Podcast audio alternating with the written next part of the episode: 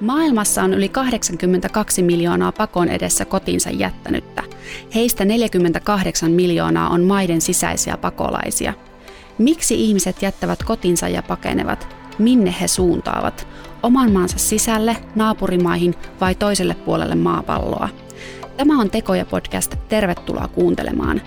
Minun nimeni on Ulriikka Myöhänen ja kanssani studiossa näiden kiinnostavien kysymysten äärellä ovat muuttoliikkeisiin ja turvallisuuteen perehtynyt tutkija Emma Hakala ja kirkon ulkomaanavun humanitaarisen työn päällikkö Eija Alajarva.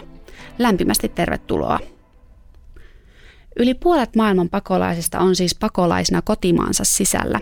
Siitä huolimatta melko yleinenkin käsitys esimerkiksi meillä täällä Suomessa on, että pakolaisten suurin haave on tulla kohti Eurooppaa ja Suomea. Pitääkö tämä kutinsa? Onko kaikilla pakolaisilla lopulta suunta kohti Eurooppaa? Tutkija Emma Hakala. No vaikea muutenkaan ehkä puhua kaikkien pakolaisten puolesta, mutta, tai heidän ajatuksiaan, mutta tota, tutkimuksen perusteella kyllä ö, enimmäkseen tämä niin muuttoliike kohdistuu lähiseuduille, eli ei varmaan siellä niin kuin ajatuksena ensimmäisenä suinkaan ole se, että Eurooppaan, vaan pikemminkin, varsinkin jos se muuttoliike aiheutuu tällaisista niin kuin ympäristösyistä tai muista, niin se on ehkä niin kuin tarkoitettukin väliaikaiseksi. Ja ajatuksena on se, että palataan sitten sinne kotiseudulle sitten, jos se joku vaikka tulva tai, tai muu tällainen on, on tota, mennyt ohi, jolloin on luontevaakin, että siirrytään johonkin lähiseuduille. Ja sitten taas Toki silloinkin, jos, jos se muutos on joku sellainen pysyvämpi, vaikka niin kuin pysyvä lämpötilan nousu tai, tai joku tämmöinen, niin, niin silti on vaan helpompaa ihan niin kuin resurssien kannalta ihmisten tietysti mennä sinne ainakin lähiseuduille. Että ei, ei suinkaan ole niin kuin, kaikilla mitenkään tota, ajatuksena se, että ensimmäisenä että Suomeen siellä tullaan. No ei Alajärvä ole työssäsi humanitaarisen avun päällikkönä kohdannut paljon pakolaisia, niin mikä sinun kokemuksesi on, mikä, mikä heidän puheissaan korostuu? Mainitaanko siellä edes sitä suuntaa, että se voisi olla tänne Eurooppaan tai Su- Suomeen, millaisia toiveita heillä on? No mehän eletään globaalissa maailmassa, että kyllähän monella varmaan semmoinen, tai nuorilla varsinkin, niin voi olla kaukainen haave. Haetaan sitä parempaa elämää ja elintasoa ja mahdollisuuksia. Että nähdään, että siellä omassa kotimaassa niitä ei ole syystä tai toisesta. Mutta että sitten on tietenkin kaikki muut tämän tyyppiset niin ilmastonmuutokset tai konfliktit tai levottomuudet, jotka ajaa sitten isoja määriä. Mutta itse asiassa arvioiden mukaanhan siis yli 73 prosenttia pakolaisista siirtyy naapurimaihin tai lähialueella. Et se on itse asiassa aika iso osa. Ja sitten jos katsoo näin globaalisti, niin yli 80 prosenttia pakolaisista sijoittuu kehittyviin maihin – että, että kyllä tämä pieni osa on sitten loppujen lopuksi, mitä tulee Eurooppaan. Toki nyt on isoja vastaanottajamaita, niin kuin Saksa esimerkiksi, jonne tulee, on tullut kumminkin suhteessa paljon pakolaisia tai muuten muuttoliikettä, mutta että jos ajattelee EU-ssa, niin sehän puhutaan vain muutamasta prosentista, jota on, joista pakolaisista on, on sijoittunut sitten loppujen lopuksi EUn alueelle, vaikka mehän nähdään uutisissa paljon sitä, että siirtyy siirtyy Espanjaan ja, ja tulee Turkin kautta Kreikkaan tai nyt nämä viimeaikaisetkin keskustelut sitten levottomuuksista, mutta nämä on myös sille, että mikä se näkyy ja mitä, mitä myös erilaiset tiedotusvälineet nostaa, niin nä, näyttäytyy meille sitten ehkä tämmöisenä isompina uhkakuvina tai, tai näyttää siltä, että Suomeen tai, tai Eurooppaan on tulossa enemmänkin väkeä. Toki nyt on ollut sitten näitä kriisitilanteita niin kuin vuonna 2015, että Turkin kautta tuli sitten Euroopan alueelle enemmänkin pakolaisia. Hmm. No Emma, sä oot perehtynyt siirtolaisuuteen erityisesti turvallisuuden näkökulmasta ja tässä mainittiinkin jo tuoreessa muistissa ovat nämä vuoden 2015 tapahtumat ja nyt myös syksyllä 2021 EU-rajoilla on koettu uusia siirtolaisuuskriisejä. Ja viimeisen kymmenen vuoden aikana Euroopassa on ihan urakalla tilkitty myös rajoja ja esimerkiksi rakennettu näitä aitoja, aidanpätkiä valtioiden rajoille, niin ovatko nämä muuttoliikkeet jonkinlainen turvallisuusuhka ja jos ovat, niin kehen se uhka kohdistuu? No meillähän siinä keskustelussa, mitä vaikka mediassa käydään ja, ja muutenkin mitä näkee, niin se ajatushan on se jotenkin, että, että se uh, uhka kohdistuu meihin ikään kuin niistä siirtolaisista ja pakolaisista ja että, että he nimenomaan on se niin kuin uhka. Mutta jos asiaa ajattelee vähän laajemmin, niin, niin kyllähän se on aika selvää, että itse asiassa se uhka ensisijaisesti kohdistuu niihin siirtolaisiin itseensä. Jo ihan niin kuin se, että he joutuu jättämään kotiinsa syystä tai toisesta, niin on tietysti aina jonkunlainen niin kuin tragedia varmaan kenelle tahansa. Ja tota, sitten tämän jälkeen he usein joutuu aika sellaisiin niin kuin, heikkoihin ja epävarmoihin oloihin ja vähän sellaiseen niin kuin usein oikeudettomaan tilaan ja, ja tota, mm, myös tietysti kaikenlaisten ihmissalakuljettajien ja tällaisten armoille ikään kuin, ja tota, sen jälkeen sitten jonnekin niin kuin pakolaisleireille ja, ja tällaisiin paikkoihin, jotka voi olla hyvinkin niin kuin, mm, jotenkin sellaisia turvattomia ja, ja ehkä jopa väkivaltaisia, joten ensisijaisesti se uhka totta kai niin kuin kohdistuu niihin, niihin pakolaisiin ja, ja siirtolaisiin itseensä. Ja sitten tietysti niin kuin, totta kai tätä, ehkä tätä asiaa käsitellään sellainen niin kuin sisäisen turvallisuuden kysymyksenä sitten taas näissä niin kuin kohdemaissa, eli, eli Euroopassa, koska tietysti siihen liittyy kaikkia tällaisia vaikka niin kuin rajaturvallisuuskysymyksiä ja, ja, ja muita, mutta tota, ehkä niitä, niitä asioita pitäisi kuitenkin pystyä vähän niin kuin jotenkin erottelemaan toisistaan ja käsittelemään vähän niin kuin jotenkin laajemmin ja, ja ennen kaikkea myös niiden ja, tavallaan liikkuvien ihmisten itsensä näkökulmasta. No onnistutaanko siinä nykypäivänä?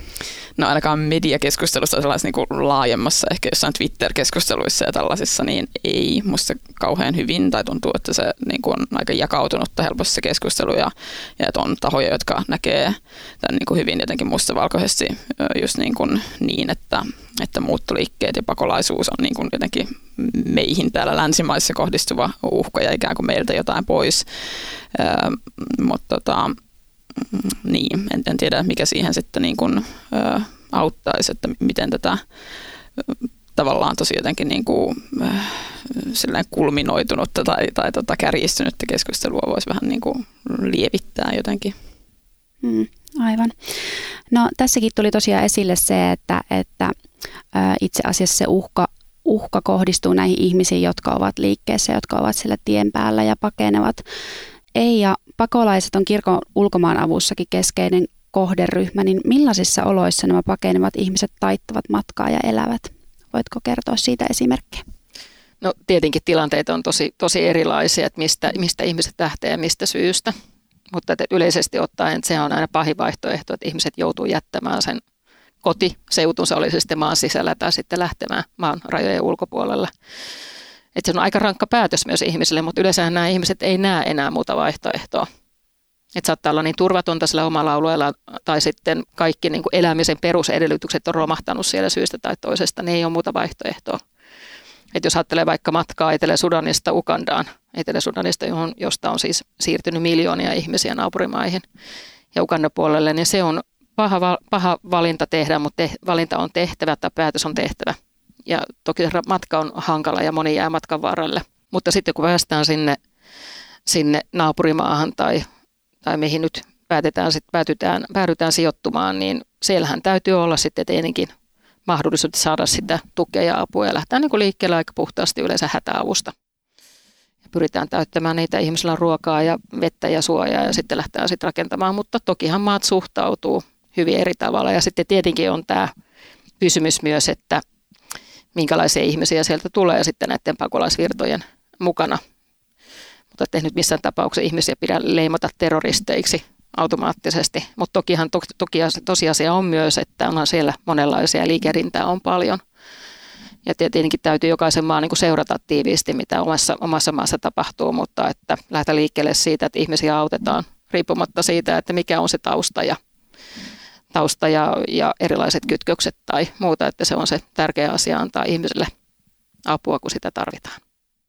No sä oot tehnyt tätä työtä jo aika pitkään, niin onko sulla jäänyt vuosien varrelta mieleen joku yksittäinen tarina tai joku kriisi, siirtolaisuuskriisi, missä on ollut niin erityisen jotenkin mieleenpainuva kokemus sulla? No kyllähän näitä on itse asiassa aika montakin, että mä mietin, että Etelä-Sudan on tietenkin yksi maa, josta on niin kuin tällä hetkellä Afrikasta eniten painu ihmisiä. Voi sanoa, että on niin kuin suurin pakolaisliikerit ollut siellä, mutta että kyllä varmaan niin kuin omaan työhistoriaan nämä, tämä Syyrian kriisi. Että siitä on nyt yli kymmenen vuotta, kun se sitten räjähti käsiin niin sanotusti. Ja, ja kyllä siinä siis niin kuin voi sanoa, että avustusjärjestöt oli kovan paikan edessä, kun lähdettiin auttamaan näitä ihmisiä. Ja silloinhan ei tietenkään Syyriassa autettu, vaan lähdettiin auttamaan sitten naapurimaissa. Et kirkon ulkomaanpiki aika nopeasti sitten lähti tekemään omaa avustustyötä sitten Jordaniassa. Ja sieltä lähdettiin niin kuin tyhjästä liikkeelle niin kuin kaikki avustusjärjestöt ja tietenkin siellä sitten perustettiin leirejä sekä Saatari ja sitten Asrak myöhemmin.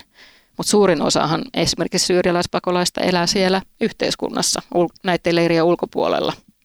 Ja siihen liittyy tietenkin omat sitten ongelmansa, että miten nämä ihmiset saa apua ja tukea näiden virallisten leirien ulkopuolella.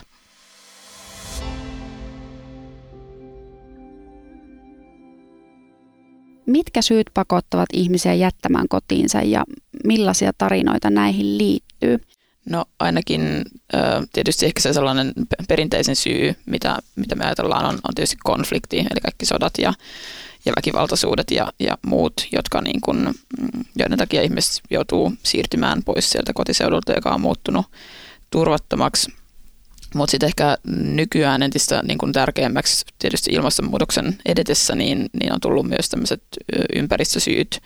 Ja sitten ehkä niin kuin ennen kaikkea näiden tota, mm, yhdistelmät, eli, eli tavallaan ne ympäristösyyt, vaikka just joku tulva tai, tai kuivuus tai tällainen tietysti vaikuttaa erityisesti sellaisilla seuduilla, jotka jo muutenkin jotenkin niin kuin, äh, hankalassa tilanteessa, jossa vaikka on väkivaltaisuuksia tai konfliktia tai, tai muuta tällaista epävarmuutta, niin niillä sitten asuvien ihmisten on kaikkein vaikeinta tietysti sopeutua siihen muuttuneeseen vaikka niin kuin ilmastolliseen tai niin kuin säätilanteeseen tai johonkin luonnon katastrofiin, joka sitten entisestään pakottaa, pakottaa liikkeelle.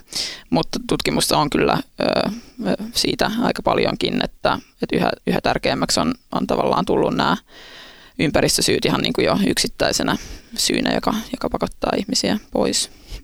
No kyllä se näin on samaa mieltä, että nämä niin kuin ympäristö- ja ilmastonmuutoskysymykset on nousemassa hurjasti näissä, että kun seuraa jotain tilastoja näistä ja arviointeja, niin nämä on siis niin moninkertaistunut nämä ilmastonmuutoksesta johtuvat syyt. Että nehän voi olla äkillinen katastrofi, joka johtuu siitä, että on, on sääolosuhteet muuttunut tai sitten niin, että tavallaan pikkuhiljaa muuttuu ne elinolosuhteet niin, että ihmiset ei pysty elämään siellä. On kuivuutta, on tulvia, tulee kaikenlaisia tuhoeläimiä ja kaiken näköistä aavikoitumista ja muuta. Että, että nämä on niin kuin tietenkin alueesta riippuen vähän erilaisia. Että nyt sehän niin kuin lasketaan se, että se on, on suurin haaste ja itse asiassa nyt, jos ajatellaan, että vuonna 2020 on 16 miljoonaa ihmistä, jotka on joutunut lähtemään ilmastonmuutoksen syystä liikkeelle – ja vuonna 2050 niin näitä ihmisiä olisi 150-200 miljoonaa. Se on aika hurja ja ottaa huomioon, että puhutaan kumminkin tällä hetkellä on 82 miljoonaa pakolaista maailmassa. Ää, niin aika aikamoiset, aikamoiset ää, kysymykset siinä on ja miten pystytään, pystytään näin vastaamaan sitten kaikilla tasoilla. Ja sitten niin, kun tässä oli puhetta, niin myös se kietoutuu niin lahjakkaasti sitten myös näihin muihin syihin, konflikteihin ja levottomuuksiin. Ja välillähän näissä kriisitilanteissa keskustellaankin siitä, että mikä on ollut se alkuunpaneva syy. Onko se ollut esimerkiksi niin, että on ollut tyytymättömyyttä siihen, miten valtiot pystyy hoitamaan vaikka ihan puhdasta vettä, perustarpeita. Ja sitten se siihen kytkeytyy siihen yleiseen tyytymättömyyteen. Ja sitten tapahtuukin, saattaa tulla ihan, ihan hurjakin levottomuuksia, joista lähtee sitten isot muuttoliikkeet liikkeelle, mutta näähän, näähän vaihtelee aika lailla. Ja naiset ja lapset pahimmassa asemassa. Ja sitten se, että nämä ilmastonmuutokset tietenkin iskeytyy pahiten näihin köyhiin ja hauraisiin valtioihin, joilla ei ole myöskään sitten kapasiteettia tai mahdollisuuksia olla sitä tukemassa tai ennaltaehkäisemässä niitä haasteita ja ongelmia. Monet asiat siis kietoutuu siellä taustalla yhteen ja et moni niin kuin yksittäinen asia voi vaikuttaa siihen, että, että päädytään, että lähdetään sitten liikkeelle tai joudutaan pakon edessä lähtemään, lähtemään liikkeelle. Ähm, kun puhutaan ilmastonmuutoksesta ja siirtolaisuudesta, niin se ehkä ensiksi hahmottuu jotenkin sille vähän mystisenä, että niin kuin meillä, meillä niin kuin elinolot täällä tai meillä niin kuin lämpenee tämä ilmasto, mutta mut tavallaan, että sehän näkyy niin kuin näissä maissa juur, juurikin näin, niin kuin sanoit, esimerkiksi kuivuutena tai sitten sään ääriilmiöinä, tulvina, jonkinlaisina sykloneina, merenpinnan nousuna, muina tämmöisinä asioina. Ja tässäkin keskustelussa tuli jo ilmi se, että on ennustettu, että muuttuva ilmasto voi saada sadat tuhannet ihmiset liikkeelle tulevaisuudessa, niin miltä tämä kuulostaa, Emma? mitä tämä tarkoittaa tulevaisuuden kannalta, jos näin todella käy ja onko tämä uskottava skenaario? No tietysti tulevaisuutta on aina vaikea ennustaa ja nämäkin on, on, on tietysti niin semmoisia, niin kuin, niin kuin sanoikin, semmoisia tavallaan moneen asiaan kietoutuvia mm, tavallaan päätöksiä ja, ja niin kuin, jotenkin vaikutussuhteita, että, että mikä ihmiset pakottaa liikkeelle ja sitten taas toisaalta, miten hyvin siihen pystytään niin kuin, ö, sopeutumaan tai niin kuin, että pystytäänkö parantamaan niitä niin sopeutumisedellytyksiä, mikä sitten voisi ehkä vähentää sitä muuttoliikkeen määrää. Eli sinänsä se ei minusta tavallaan niin jotenkin olennaista yrittää ennustaa just niitä niin kuin määriä, että, että, että mikä, miten paljon ihmiset nyt niin kuin tulevaisuudessa joutuu muuttamaan ilmastosyiden takia, vaan ehkä pikemminkin niin kuin keskittyä just siihen, että, että, että mihin ihmiset liikkuu ja, ja miten pakotettua se on ja, ja tota, mitä sillä asialle voi tehdä ja miten sitä niin kuin, sopeutumista voi, voi tota, edistää. Mutta että ainakin se on, näyttää aika selvältä, että just ähm, ensinnäkin semmoinen niin kuin, tavallaan ihmisten elämän ennakoimattomuus lisääntyy, varsinkin just sellaisilla alueilla, jotka on vaikka hyvin niin kuin maatalousvaltaisia tai, tai paimentolaisvaltaisia tai, tai näin, kun sellainen niin kuin normaali tavallaan jotenkin äh, säärytmi ja kierto, sellainen niin kuin vuoden kierto jotenkin niin kuin häiriintyy, niin kuin nyt on tapahtunut, että vaikka jossain Somaliassa on nyt ollut, niin kuin, olikohan se vuodesta 2017 asti, on ollut niin kuin, tosi pahoja kuivuuksia ja sitten yhtäkkiä tulikin toisaalta niin kuin myös hyvin voimakas sadekausi ja sen myötä tulvia vuonna 2019 tämä taisi olla, että oli niin kuin samana vuonna sekä sellainen tosi paha tulvatilanne että sitten taas kuivuus. Eli sellainen niin kuin ääripäät ja, ja niin kuin äärivaihtelut jotenkin lisääntyy tosi paljon. Ja sitten tietysti kun nämä toistuu vuodesta toiseen, niin, niin tota, ihmisten on niin kuin mahdoton enää siellä kotiseudullaan sopeutua siihen tilanteeseen. Ja ehkä se, mikä on kanssa hyvä jotenkin ö, niin kuin pitää mielessä tavallaan on se, että tällaisia tietynlaisia niin kuin lyhytaikaisia muuttoliikkeitä just näihin niin kuin ilmasto- ja ympäristöolosuhteisiin liittyen niin on ollut aina tai ainakin aika, aika pitkään, niin vaikka jossain Bangladesissa on ollut ihan niin kuin tavallista, että ihmiset on siirtynyt jostain niin kuin rannikkoseuduilta välillä tulvien niin kuin pahentuessa jonnekin tota, ylemmille seuduille ikään kuin, mutta mm, ja, että se on ollut sellaisen niin kuin totuttua ja ihmiset on pystynyt tavallaan se niin kuin ennakoimaan ja, ja niin kuin se on ollut silleen normaalia toimintaa, mutta sitten jos se, sekin niin kun, ja ne tulvat vaikka pahenee tai jotkut alueet jää pysyvästi merenpinnan alle, niin tämä tämmöinen jotenkin totuttu dynamiikka siinä ikään kuin häiriintyy ja sitten ihmiset, jotka on vaikka niin kuin tottunut siirtymään paikasta toiseen, niin ne ei pystykään enää menemään sinne niin kuin normaalille kotiseudulleen sitten, että sitä paluuta ei tavallaan ole. Eli tämä myös niin kuin sekoittaa semmoista, semmoista tota normaalia elämää tietyillä seuduilla. Hmm. Onko Eijalla tähän mitään täydennettävää?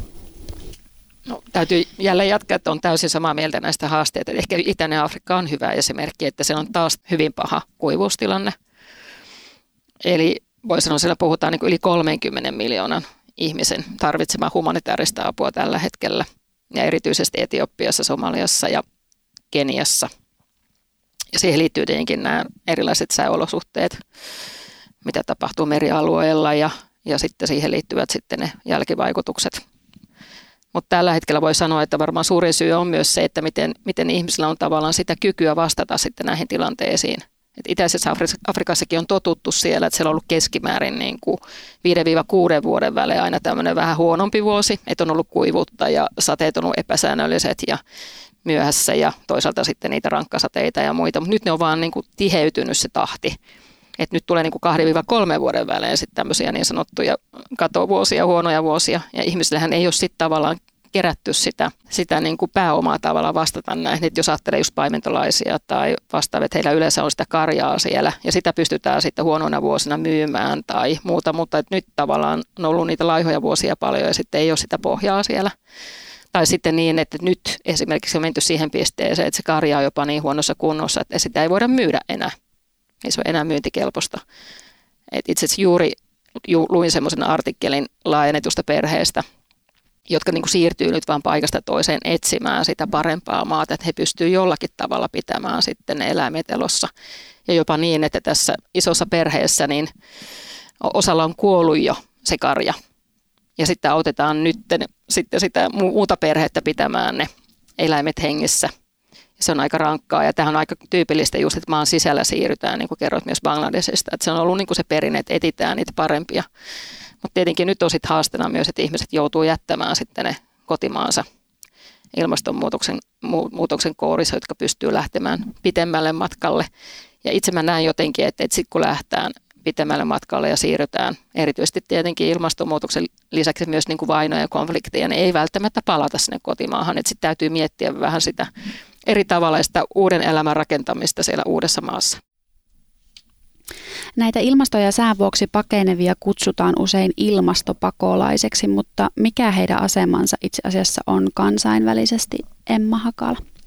No se ei ole ihan niin, niin selkeä tai niin kuin tällaisen kansainvälisen oikeuden näkökulmassa sellaista niin kuin käsitettä kuin ilmastopakolainen ei varsinaisesti ole, että tämä YK on pakolaissopimus ei tunnista ikään kuin ympäristösyitä, eikä nämä ympäristösyyt ei, ei niin kuin oikeuta turvapaikkaan, mikä tietysti liittyy siihen, että se, se tota, sopimus on, on tehty niin kuin tosi erilaisessa tilanteessa, maailmantilanteessa ja, ja eri aikaan, eikä, eikä silloin ole niin kuin, tavallaan edes jouduttu ajattelemaan tällaisia syitä, jotka pakottaisi ihmisiä liikkeelle.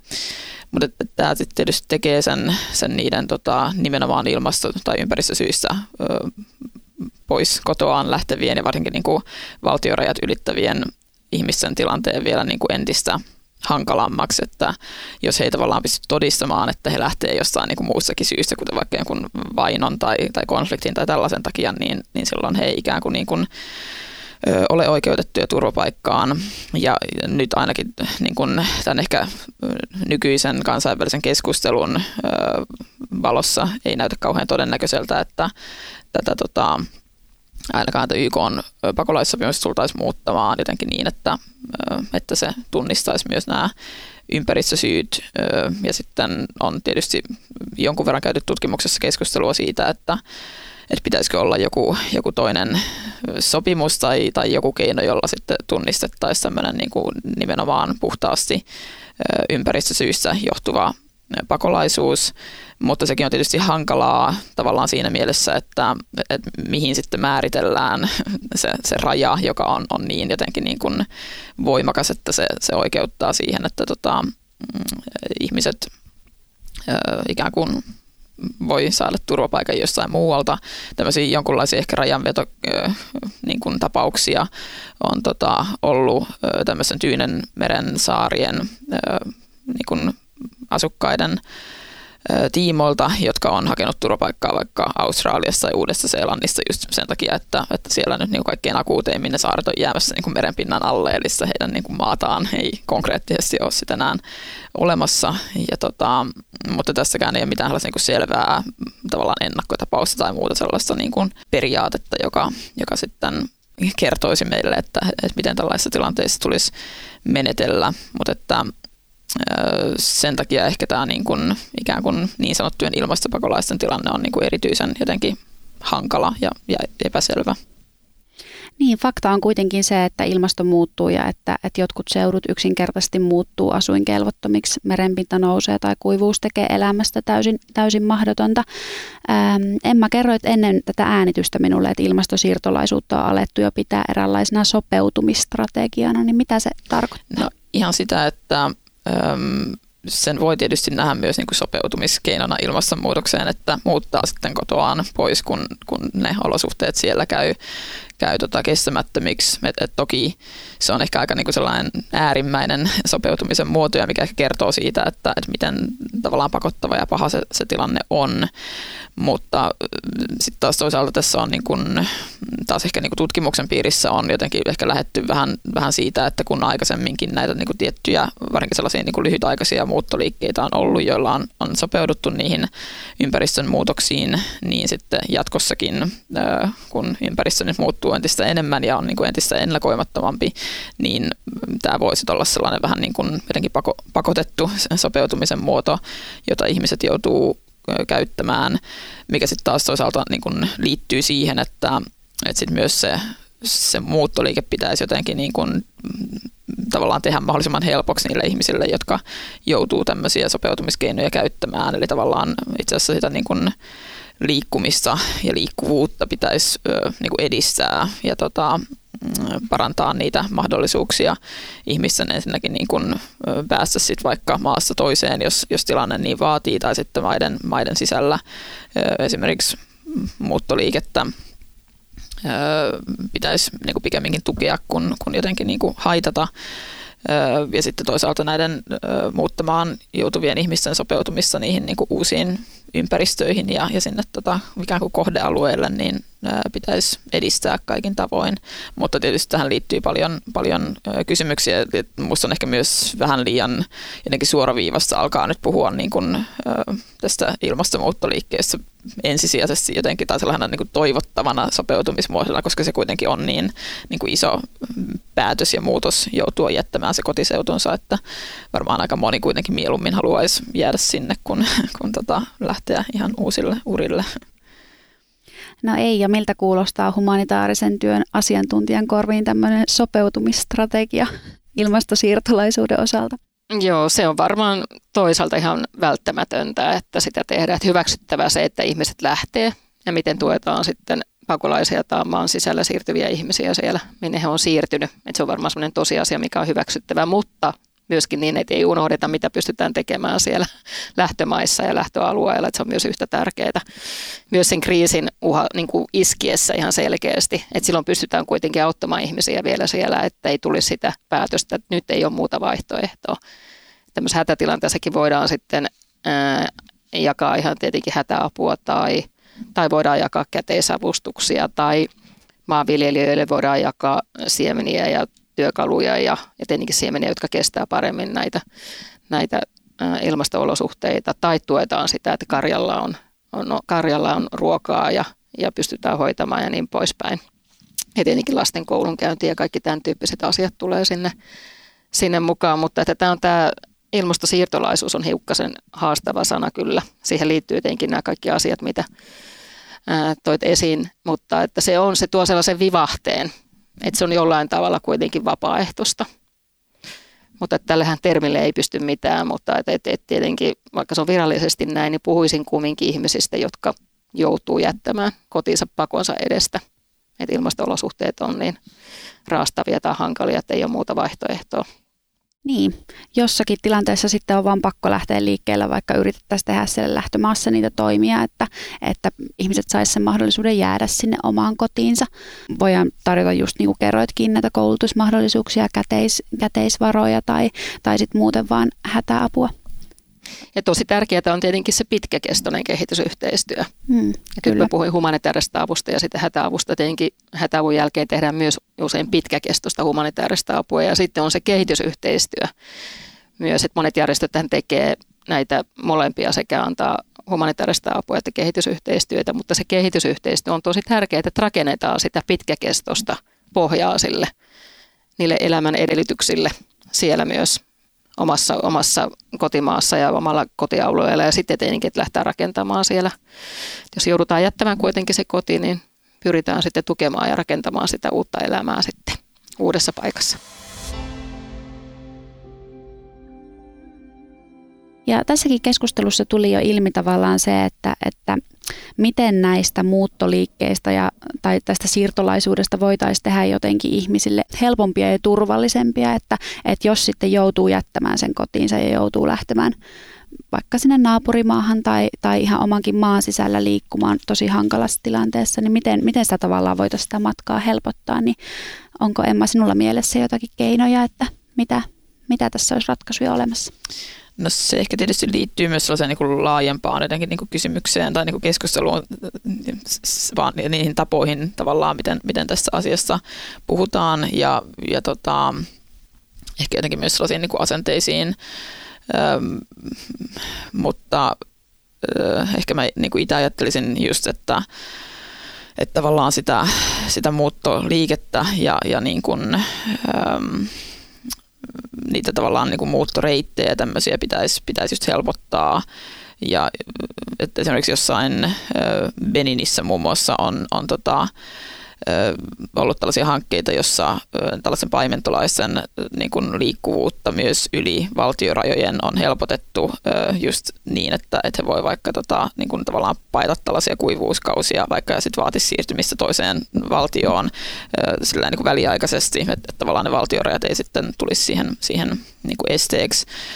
Ja ehkä niin kuin tällaisia keinoja voisi ainakin olla, mitkä, mitkä liittyy näiden niin kuin, erityisesti näiden tavallaan niin kuin, kaikkein eniten ilmastonmuutoksesta kärsivien maiden niin kuin, jotenkin keskinäisiin tota, tämmöisiin niin kuin rajakysymyksiin tai jotenkin liikkuvuuskysymyksiin, mitä ehkä voisi tosiaan niin kuin helpottaa. Ja sitten, no mä itse tosiaan pidän aika tärkeänä just kanssa sitä, että, että sitten kun kun nämä tota, ihmiset on joutunut muuttamaan esimerkiksi niin kuin maaseudulta kaupunkeihin, mikä itse asiassa on, on tosi semmoinen niin kuin yleinen just ilmastosyistä johtuva tavallaan muuttoliikkeen muoto, niin siinä isona ongelmana on ehkä ollut se, että mm, niihin kaupunkeihin sitten muodostuu tämmöisiä niin kuin vähän epävirallisia asuinalueita ja, ja tota, sellaisia niin kuin, jotenkin sellainen normaalin infrastruktuurin ja ja muiden tällaisten palveluiden tota, ulkopuolella olevia alueita, mihin sitten nämä niin kuin maaseudulta muuttavat ihmiset joutuu ö, asumaan, mikä asettaa heidät niin kuin erityisen turvattomaan ö, asemaan ja ja tota, heidän voi olla vaikea, niin kuin tavallaan entistä vaikeampi sieltä sitten saada töitä ja, ja niin kuin muutenkaan edistää jotenkin omia elinkeinojaan. Eli yksi sellainen jotenkin, ei välttämättä helppo, mutta kuitenkin sellainen niin kuin aika ilmeinen tapa edistää heidän, heidän niin kuin integroitumissaan sinne uudelle alueelle olisi tietysti se, että edistettäisiin vaikka heidän niin kuin, asumuksen saantia, sellaisen niin kuin virallisen asumuksen saantia tai, tai tota, pääsyä palveluiden pariin ja, ja tota, muuta sellaista, mikä sitten taas mahdollistaa sen, että he voi keskittyä just vaikka työnsaantiin ja, ja muihin tällaisiin kysymyksiin. Et, et, tavallaan varmaan aika, aika paljonkin on, on tehtävissä, mutta ehkä tähän liittyy myös sellaisia niin kuin vaikeita kysymyksiä just, että, että missä määrin ö, me halutaan nähdä se muuttoliike sitten semmoisena niin kuin pysyvänä tai jotenkin sellainen sopeutumiskeinona, että jos se ajatus on se, että tämä, tämä muuttoliike on vain väliaikaista ja ne ihmiset kuitenkin toivottavasti kohta muuttaa pois, niin silloin ei välttämättä ole niin suurta intressiä niin kuin, rakentaa heille niitä asumuksia tai, tai yrittää integroida heitä sen niin kuin uuden ö, yhteisön jäseniksi, mutta että mm, toisaalta se taas sitten niin kuin pahentaa näiden ihmisten tilannetta entisestään. Hmm. Niin, eli tavallaan olisi tärkeää purkaa sitä byrokratiaa ja tehdä semmoisia poliittisia päätöksiä, mitkä niin kuin naapurivaltioiden kesken helpottaa sitä, että jos ihmiset joutuu, joutuu siirtolaisiksi, joutuu muuttamaan sieltä omaa, tai lähtemään sieltä omasta kodista pois, niin se olisi jollakin lailla helpompaa sitten siinä tilanteessa. Ei, ja minkälaisia, minkälaisia ratkaisuja esimerkiksi järjestöillä olisi tähän tai kansainvälisellä yhteisöllä, miten näistä muuttoliikkeistä voisi tehdä turvallisempia? Ehkä mä aloitan sillä, että sanomalla niin, että en näe, että sitä pakolaisuutta niin kuin isossa mittakaavassa pystytään purkamaan. Sitä tulee olemaan myös muuttoliikkeitä. Tässä ehkä helposti aina menee vähän sekaisin myös, että mikä on sitä, voisiko sanoa vapaaehtoista muuttamista ja sitten se, että on, on niin, ne olosuhteet on syystä tai toisesta niin, niin huonot tai hankalat, että ihmiset joutuu jättämään kotiinsa. Että on ihan inhimillistä myös, että monessa maassa niin, äh, ihmisten toiveet, unelmat, ajatukset tulevaisuudesta muuttuu nuoret seuraa, mitä maailmalla tapahtuu ja nähdään myös, että ei se välttämättä se oma, oma kotikylä ole enää se oma paikka, vaan halutaan niin kuin siirtyä sieltä hakemaan jotain parempaa ja koulutusta ja tämän tyyppisiä asioita. Mutta tosiasia on myös se, että, että tämä on siis haastavaa tietenkin kansainvälisesti ja maat on niin hirveän erilaisia ja miten suhtaudutaan pakolaisuuteen.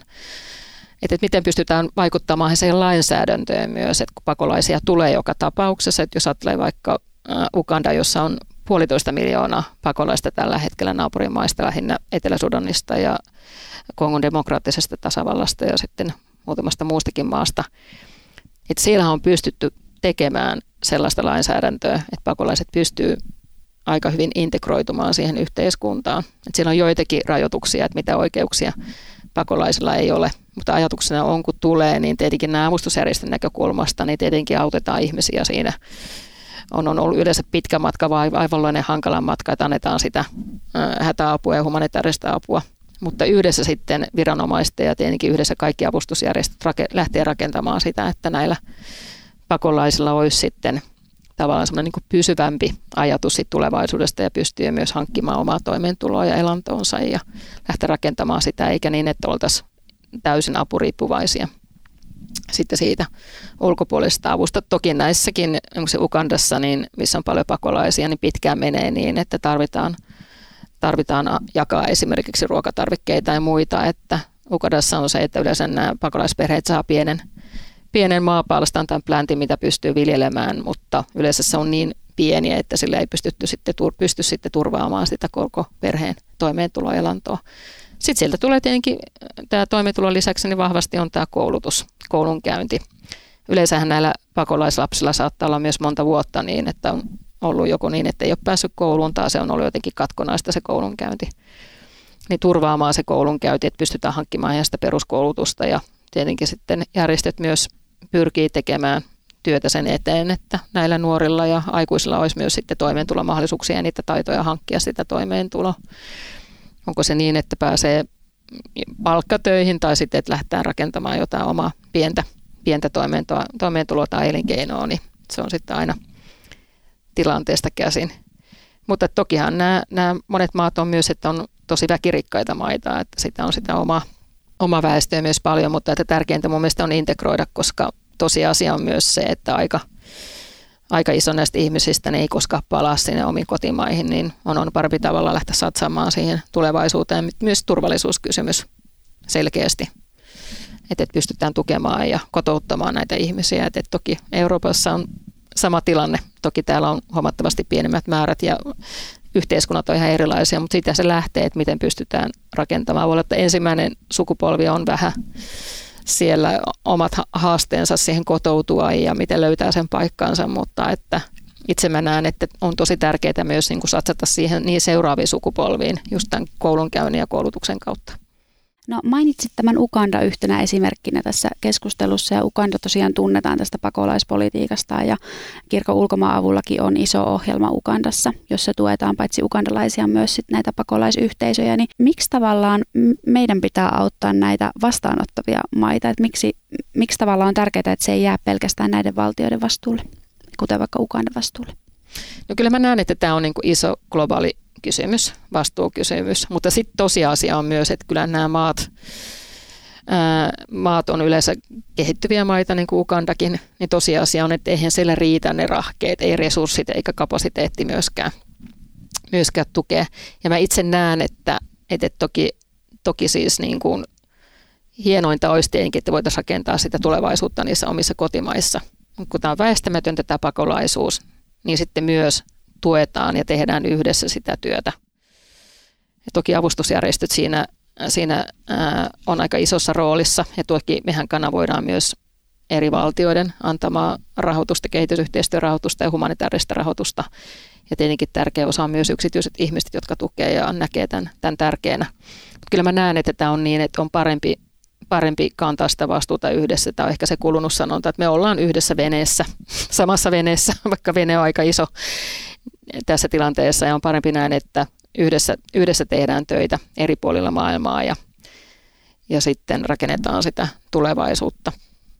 On ihan samaa mieltä kyllä, että, että tähän liittyy niin kuin globaalin vastuun ja on, ja on kysymyksiä ja, ja tota, mm, ehkä tietysti, jos nyt haluaa nähdä jotenkin niin kuin, tavallaan itsekkäästä näkökulmasta jotenkin perustella, jos, jos täytyy sillään jotenkin kyynisesti perustella näitä, näitä asioita niin kuin länsimaiden politiikalle myös niin kuin itsekkäästi, niin, niin kyllähän se, että me tuetaan näitä vaikka vastaanottajavaltioita Afrikassa, niin se jotenkin niin kuin, no, mahdollisesti helpottaa sitä, sitä painetta, että ihmiset joutuisivat sieltä niin kuin ensisijaisesti pyrkimään pois vaikka nyt sitten tänne Eurooppaan, koska ne olot on siellä niin, niin kuin huonot tai, tai niin kuin ei ole mitään mahdollisuuksia sitten siellä tota, Afrikan valtioissa.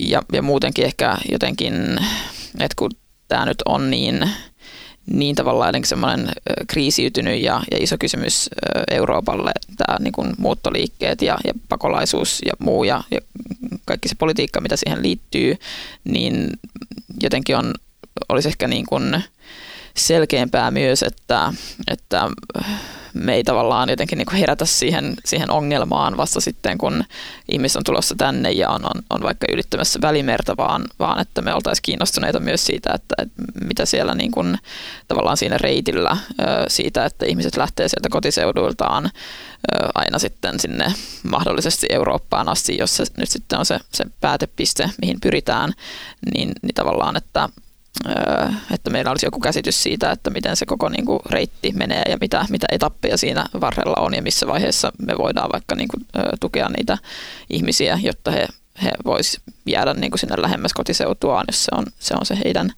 toiveensa myös. Et, tota, siinäkin mielessä näkisin, että, että tota, sitten tavallaan tietysti jos ajattelee myös semmoisen niin kuin, ö, jälleen sen niin kuin erityisesti ilmastonäkökulman kannalta, niin onhan myös niin, että länsimaat on, on tota kaikkein eniten vastuussa niin kuin ilmastonmuutoksessa tähän asti.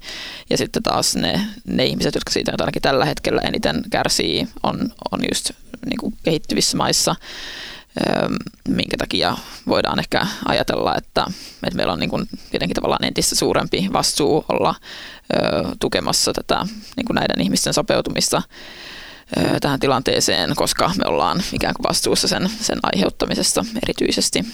Niin, niin musta se on jotenkin tosi monta kysymystä ja monta syytä, minkä takia, minkä takia vaikka Suomen kaltaisella maalla on, on tosi iso vastuu ja, ja syy olla, olla tukemassa sellaista niin kuin jotenkin kestävää ikään kuin pakolaisuus- ja siirtolaispolitiikkaa.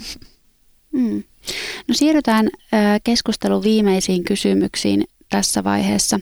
Haluaisin kysyä teiltä molemmilta, että millä mielillä katsotte tätä pakolaisuuskysymystä nyt tulevaisuuteen ja mikä tavalla olisi ehkä omiaan myös herättämään sitä sellaista niin kuin yhteistä vastuunkantoa ja ymmärrystä tästä kysymyksestä. Haluatko Eija vaikka aloittaa? Voin yrittää. Helppo kysymys. Tämä on ehkä vähän, no täytyy todellakin niin kuin katsoa pitkälle ja ehkä laajasti ja vähän unelmointia ja kaikkea muuta, mutta että jotenkin mä näen, että tämä pakolaisuus niin kuin kytkeytyy yhä enemmän, enemmän myös tämmöiseen niin kuin laajempaan kehitysyhteistyö politiikkaan tai kehitysyhteistyön tekemiseen, että sitä, on, sitä pidetään niin kuin aika irrallisena asiana. Ja mä näen, että tota, se laajemminkin keskittyy siihen, että miten pystytään tai miten kehittyvät maat ja monet hauraat valtiot pystyisivät rakentamaan sellaisen, sellaisen yhteiskunnan, että siellä pystytään, pystyy ihmiset todellakin niin elämään ja asumaan ja rakentamaan sitä tulevaisuutta. Ja onko ne sitten oman maan asukkaita tai sitten niin, että on tätä pakolaisliikehdintää ja siirtolaisuutta ja muuta ja pystytään ottamaan nämä ihmiset niin kuin täysi täysvaltaisina jäseninä siinä yhteiskunnassa, ne mitkä myös tulee sieltä rajojen ulkopuolelta ja otetaan osaksi sitä yhteiskunnan rakentamista. Mutta tosiasia on niin, niin että, että kyllähän nämä maat tarvitsevat siihen, siihen tukea vielä pitkään. Että välillä tietenkin keskustellaan koko kehitysyhteistyön vaikuttavuudesta ja hinnasta ja tämän tyyppisistä asioista, mutta mä en näe mitään muuta vaihtoehtoa kuin sitten, että rakentaa laajasti ja ottaa tosiaan tämä globaalinen vastuu globaali vastuu huomioon kaikessa, kaikessa tekemisissä. Ja sitten mä ajattelen sitä aika, aika pitkälle niin, että jos ajattelet, mitkä on niin kuin ihmisten perusoikeudet riippumatta siitä, että missä, se, missä he asutaan, on joutunut siirtymään, niin kyllä, kyllä täytyy olla niin, että ihmisellä on sitä on, on, on perustoimeentulo ja lapset pääsee kouluun. Et mun mielestä me maksetaan aika iso hinta siitä, että et, jos tässä maailman menossa niin tavallaan joudutaan siihen tilanteeseen, kun lapsilla ei ole sitä koulunkäyntiä tai koulutusta, niin myös se tulevaisuuden rakentaminen on aika haastava pitkässä juoksussa. Ja tästä se, tästä se lähtee liikkeelle. Mun mielestä myös niin, että jos ajattelee Eurooppaa ja meitä täällä pohjoisella pallonpuoliskolla, niin kyllä meidän täytyy myös miettiä sitä, että, että pystytään rakentamaan sellaista yhteistä maailmaa ja myös ehkä sitten ehkä sitten näitä uhkakuvia, mitä tässäkin on otettu esille, koska muutenhan tämä maapallo sortuu omaan, omaan hankaluuteensa loppujen lopuksi tai siihen epätasapainoon, mikä tässä maailmassa mahdollisesti tulisi olemaan. Joo, hyviä, hyviä ajatuksia tuli siinä. Mä ehkä vähän pakenen nyt tämmöiseen niin tutkijan rooliin ja, ja jotenkin ö, ajattelisin, että ehkä tutkimuksella olisi jotain tarjottavaa tässä niin kuin siinä, että kun me helposti tosiaan niin kuin puhutaan vaikka näissä muuttoliikkeissä vähän sellaisena niin kuin jotenkin epämääräisenä massana ja semmoisena vaan niin kuin jotenkin luonnonvoimana ja sellaisena niin kuin ihmeellisenä asiana, joka vaan, vaan tulee jostain. Ja ja tota, mikä myös ehkä sitten niinku tekee niissä niinku yksittäisissä ihmisissä ja jotenkin ihmiskohtaloissa vähän sellaisia kasvottomia, niin itse asiassa jos me niinku tavallaan tutkimuksen avulla pystyttäisiin paremmin ymmärtämään koko sitä niin kuin ilmiötä ja just vaikka sitä, että minkä takia ihmiset lähtee liikkeelle ja, ja, ja mitä ne toisaalta niin kuin haluaa ja, ja toivoo ja, ja, ja mihin ne haluaa ja, ja haluaisiko he palata kotiseuduilleen ja niin kuin mitä kaikkia ongelmia he kohtaa, kun he vaikka päätyy jonnekin niin kuin uudelle ikään kuin kohdealueelle, niin jos meillä olisi jotenkin parempaa ja yksityiskohtaisempaa tietoa tässä, niin me ehkä pystyttäisiin niin kuin paitsi ymmärtämään sitä koko niin kuin ilmiötä paremmin ja ehkä, ehkä jotenkin varautumaan siihen paremmin ja, ja tarjoamaan parempia jotenkin sopeutumiskeinoja niille muuttamaan joutuville ihmisille, niin ehkä me sitten kuitenkin sen lisäksi pysyttäisiin just ymmärtämään niin kuin ihan silleen inhimilliseltä kannalta paremmin, että miksi ihmiset liikkuu ja, ja, ja just pystyttäisiin ehkä jopa niin kuin samaistumaan paremmin siihen, että, että missä tämä koko, koko ilmiö johtuu ja ehkä siinä on, on sitten vaikka niin kuin mediallakin joku, joku rooli, että, että tota, minkälaisia tarinoita tavallaan näissä muuttoliikkeissä kerrotaan. Et ehkä, ehkä tämmöisillä asioilla olisi jotain, jotain vaikutusta tähän. Näin se varmasti on ja tietohan se tuo sitten ne kokemukset meitä kaikkia lähelle. Kiitos tästä valtavan kiinnostavasta keskustelusta tutkija Emma Hakala ja kirkon ulkomaan avun humanitaarisen avun päällikkö Eija Alajarva. Kiitoksia. Kiitos. Ensi kerralla ollaan sitten toisten aiheiden äärellä. Moi moi! Lueskelin raporttia Ugandasta ja vuonna 2020 maalis- ja syyskuun välissä 10-14-vuotiaiden tyttöjen raskaudet nousi 366,5 prosenttia. Jos näin kun kääntää luvuiksi, niin on ne aika pysäyttäviä. Ensi jaksossa selvitämme, miten koronasulut vaikuttivat tyttöjen tulevaisuuteen. Tervetuloa mukaan!